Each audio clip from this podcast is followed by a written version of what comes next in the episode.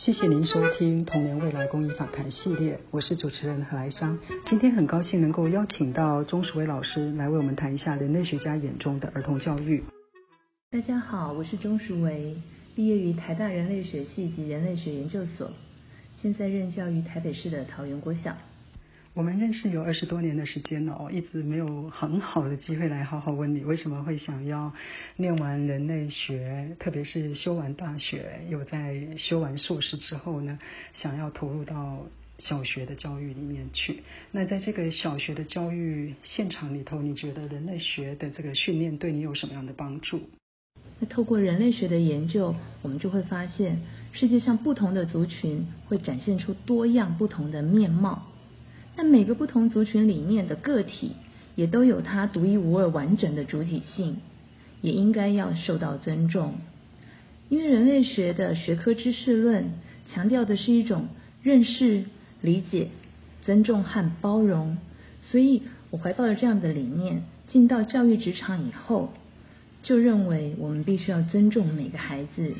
倾听他的声音，了解他到底在想什么。我认为，如果把学校设定为我的田野地，每天相处的孩子就是我研究的对象，一定会有很多很好玩而有趣的事情。嗯，很有意思，田野地啊，这让我想到在读书的时候，因为我自己本身也是学习博物馆学嘛，那系所呢刚好是考古学系的其中一部分，所以呢，我们也有机会去到一些考古现场，把学校这个场域当做一个考古现场。或者是一个人类学的一个田野地，我觉得是一个非常有趣的一个切入点。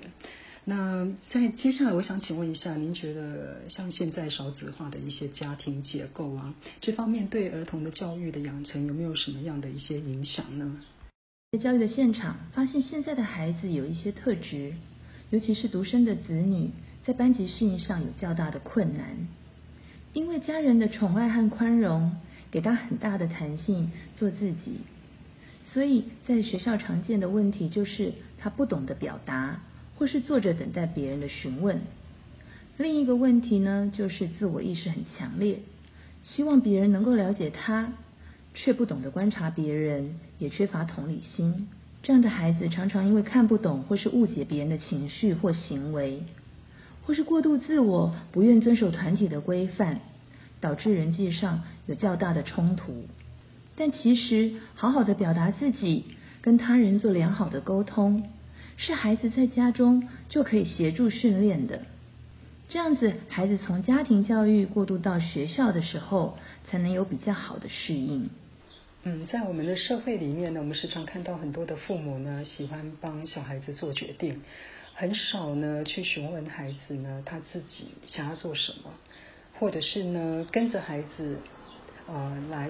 一起探索孩子想做的事情，也有一些父母因为少子化嘛，那自己本身又在工作，所以呢很少有时间给小孩，所以呢就很容易满足小孩子的一些要求。针对这个部分，你有没有一些什么样的建议呢？人是很主观的动物，要抛下自己既定的印象去倾听别人，其实并不容易。当孩子表达，但爸爸妈妈懒得听，没时间听。或不知道怎么听的时候，最容易的解决方式就是告诉他：“你怎么这么不听话？听爸爸妈妈的就对了。”孩子没有太多的选择，小孩子因为年纪小，不得不接受大人的安排，但是心里面却有一大堆的问号。等到孩子再大一点，他就不愿意说，也不想说了。因为他知道表达之后并没有讨论的空间，父母不聆听的结果就是孩子把自己封闭起来，不愿表达或是否定自己。当孩子表达自己的时候，做父母的应该多花点时间聆听，保有亲子之间的共识，孩子就可以透过这样子对话的经过，更能清楚的理解自己的特质，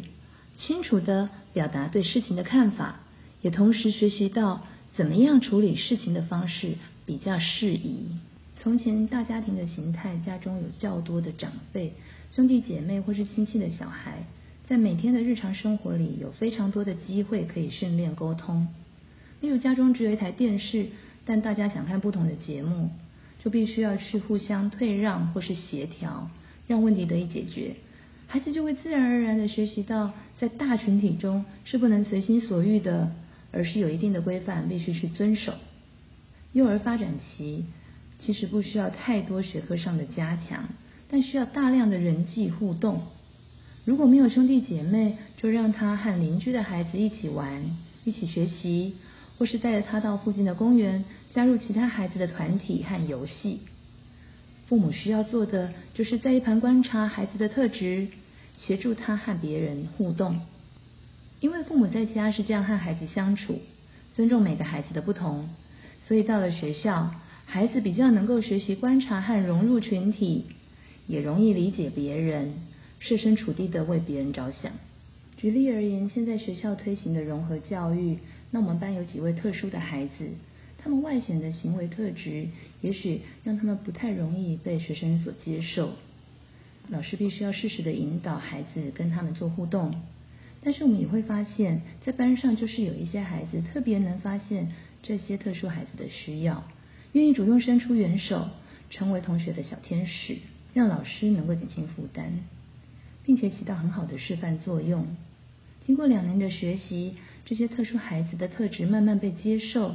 能够跟大家共同的学习，融入群体，和同学打成一片，这这是非常令人开心的一件事。这个也是学校教育的潜在课程之一，就是透过学校中人际互动的一个过程，帮助孩子到社会上是更能同理别人，和他人建立良好的关系。其实更适合现在社会上强调跨领域团队合作的一个工作形态。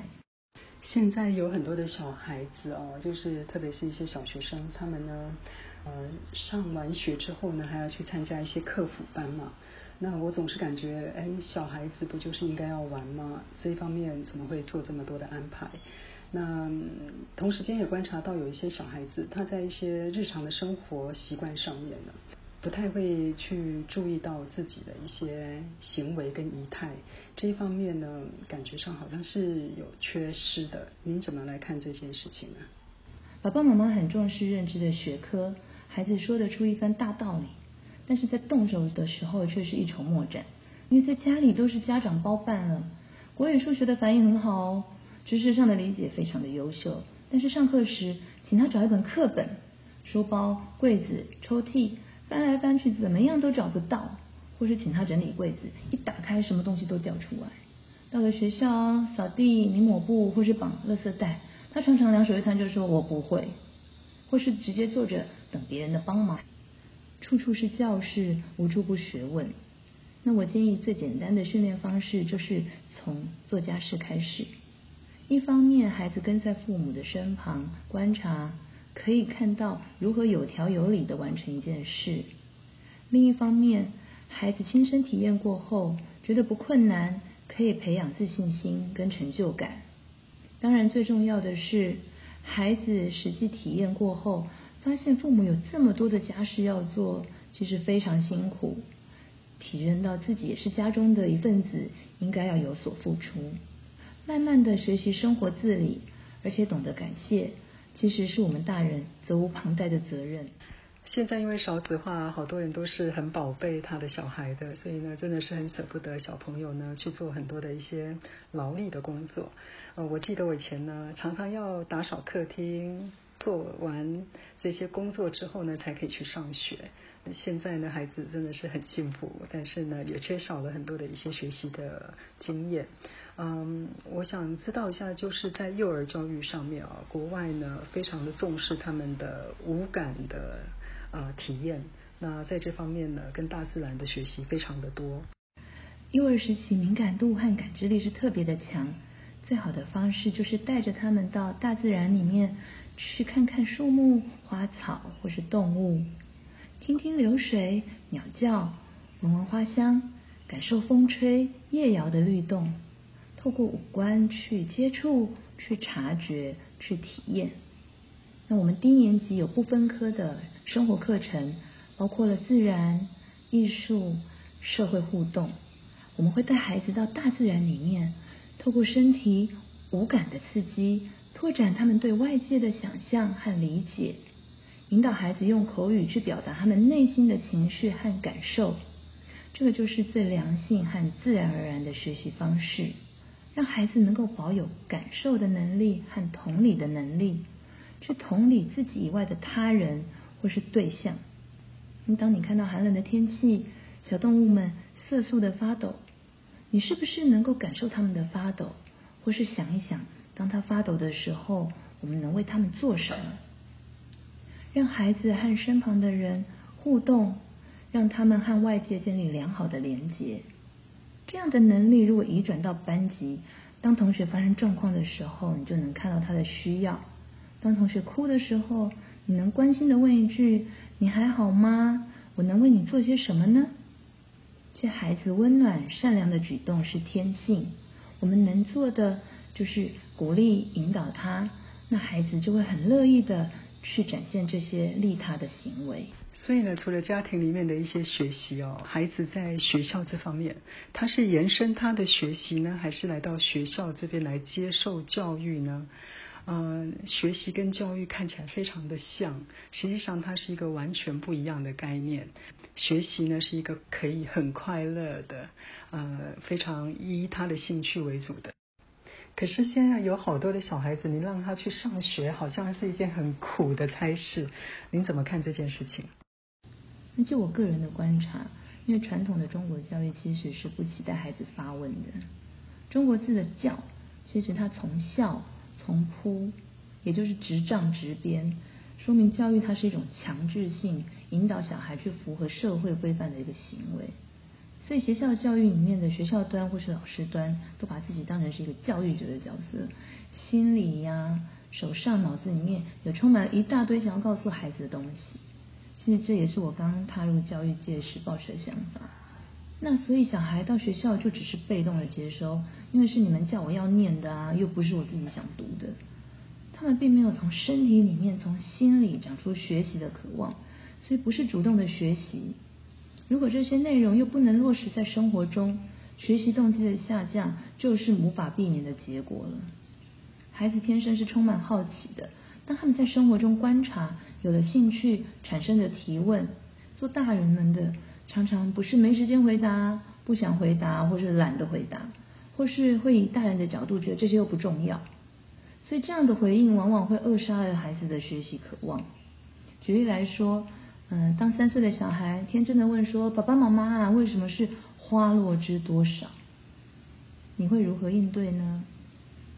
当孩子对他感兴趣的事情提出疑问的时候，那我们是不是能够作为一个很好的引导者？维持他学习的兴趣，然后引导他更深入的思考，还是直接告诉他答案，或甚至认为小孩不需要问这么多，直接背、直接做就对了。我认为要能够深入的带领孩子学习，第一就是我们做大人的必须要放下教育者的绝对权威的心态，而体认转换成一个引导者或是学习者。那这个很重要，就是在于我们是不是愿意放下身段去看到孩子，去理解孩子。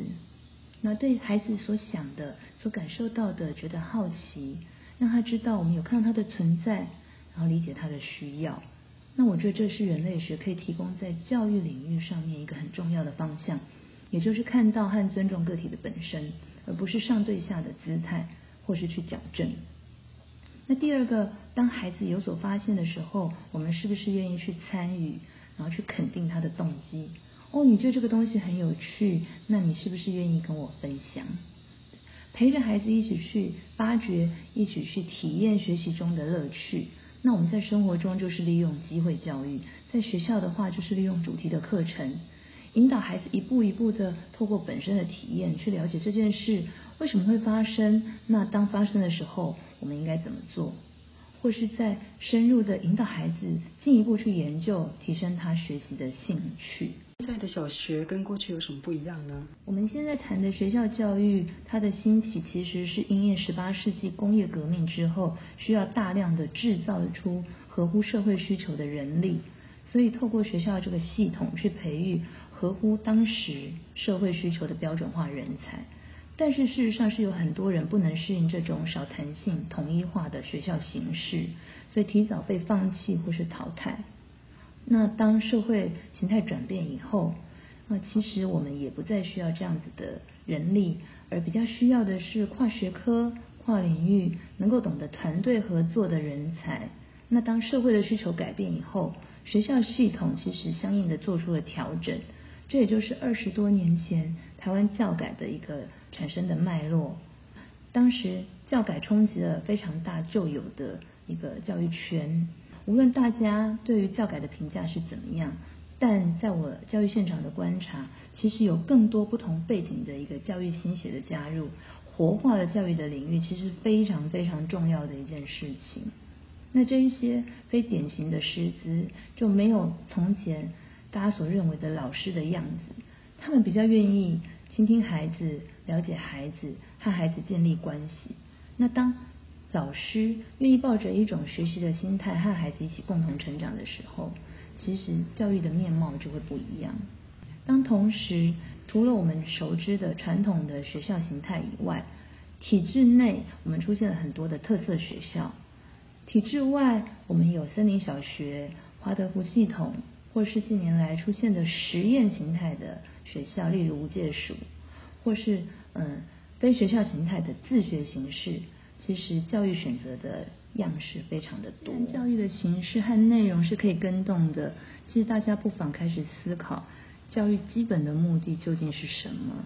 或是教育这样子的概念需不需要做修正？现在的一些就业市场呢比较多元嘛，那就是个人的一些创意或者是创业呢也比较普遍。我也比较常发现呢，有很多的家庭呢他们会选择让孩子自学，或是孩子要求要自学。我的朋友之中呢，也有人是从幼稚园开始一直到小学，这个整个教育的过程都是靠自己来教育小孩。那钟老师这方面有什么样的一些观察跟一些想法呢？在我服务的学校，非学校形态的自学生这几年比例越来越高。那我们观察到，其实这些自学生有某些特质，也就是他感兴趣的事物，呃，参与度和投入度都非常的高。例如，他喜欢飞机，啊，对飞机有深入的研究，就会滔滔不绝的一直说，一直说。但是他可能没有考虑到别人是不是想听。或是现在是不是个适当的场合，或是当他在参与活动的时候，如果他认为觉得这个活动很无聊，他就会坚持不想参加。大多数的父母应该都是看到自己的孩子有些优势的能力或条件，不想受到学校教育进度的一个限制，才会选择在家自学。但是自学的利弊得失，例如，嗯，在家中无法提供多样化的人际互动的机会。那父母也必须要仔细的衡量。如果我们同意前面所说的，学校作为一个过渡到更大社会的场域，在这里我们不只是学习知识或是学科，而是在团体中学习表达自己、与人沟通、合力创作、完成某些事物。那放弃了学校教育可以提供的资源和环境，其实会有比较大的隐忧。建议在小学阶段，还是让孩子在学校学习。到了国中或是高中，孩子的能力已经超出同才，嗯，有自己想追求的确认的专业和方向时，再考虑自学会是比较合适的选择。自学的影响真的还蛮大的哦，所以呢，除非呃父母亲非常的确认孩子呢不是因为想要逃避这个学校的一些课业压力。或者是呢，他有非常特殊的一些天分，否则呢，选择自学呢，也要承担一些相对的风险。那现在呢，刚好疫情期间嘛，很多的自学都是在家里的，甚至有很多的一些线上课程，好多的孩子呢，都需要待在家里对着电脑学习。您怎么来看这件事情呢？自学最简单的定义就是自我学习。当老师和学生都保持着学习者的心态，即使学校的学习模式停课，自我学习的进程却会不断保持运作，因为生活中的学习一刻都不曾停止。这样理想的学习形态，呃，正好可以用现在停课在家的自学情况来说明。例如，我请班上的同学拍下，呃，疫情期间在家里生活中最美的风景。那小朋友的作品各式各样。其中有两张作品让我印象非常的深刻，一位孩子拍的是他家中阳台上的仙人掌，他认为不要小看仙人掌长得丑丑的，但是他却能在沙漠中存活下来，表示他有值得学习的优点。就好像不要小看任何人。另外，在沙漠中这么恶劣的环境，仙人掌也能存活，表示我们要生存下来，就得自己要想办法。另外一个小孩拍的是妈妈的手，他说疫情期间，妈妈的手每天不断的煮饭、洗碗、拖地、洗衣服，他觉得妈妈的手好伟大，他好爱妈妈的这双手。孩子这么小，能够有这么深刻的观察力和细腻的感受力，也让爸爸妈妈知道，每天为孩子所做的付出，小孩子都能够深刻的领受。我觉得这才是教育在生活中最真实的实践。这些都是孩子自己提出来的想法。也许像这样子的学习，在一般的课程里面，我们没有足够的时间让小孩子去做练习。但是当他有了自己的时间，用他自己的眼光去观察、去思考，而且进而表达，这样我们就会发现，几乎所有的小孩都可以像是诗人，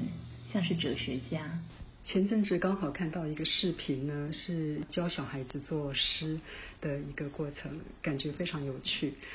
停课在家的自学呢，小孩子呢真的有很多发挥他创意的一个机会，所以呢，呃，父母亲呢可以多陪伴他们，多观察他们。那今天呢，节目呢就是这个访谈节目呢即将接近尾声啊。钟老师这边有没有对家长或者是教育工作者任何的建议？照顾孩子就像照顾植物一样，要知道它的特性，给予合宜的环境和条件。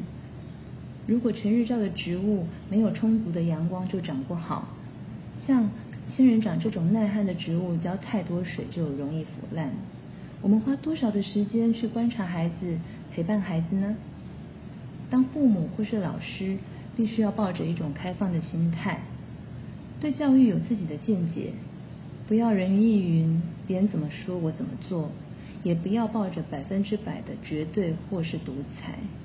在孩子的身边陪伴他们，一起感受存在的环境，引导他和环境做互动，依照孩子特殊的能力和特质，保持一定的弹性，去适度的调整。当孩子天生的特质不同，我们引导孩子的方式就要改变。时时刻刻抱着引导和学习的心态，相信孩子就会乐于和我们一起走这条学习的路。不用期待自己是完美一百分的爸妈或是老师。但是因为我们有自觉，所以能够比之前做得更好。这就是我们以身作则，给孩子最好的榜样。谢谢钟老师今天非常详细的一些分享。下个礼拜一呢，童年未来邀请了 Jessica 来跟我们分享呃英国还有芬兰的儿童教育。如果你时间上可以的话呢，下礼拜一早上八点钟，我们在这个频道见面。谢谢，拜拜。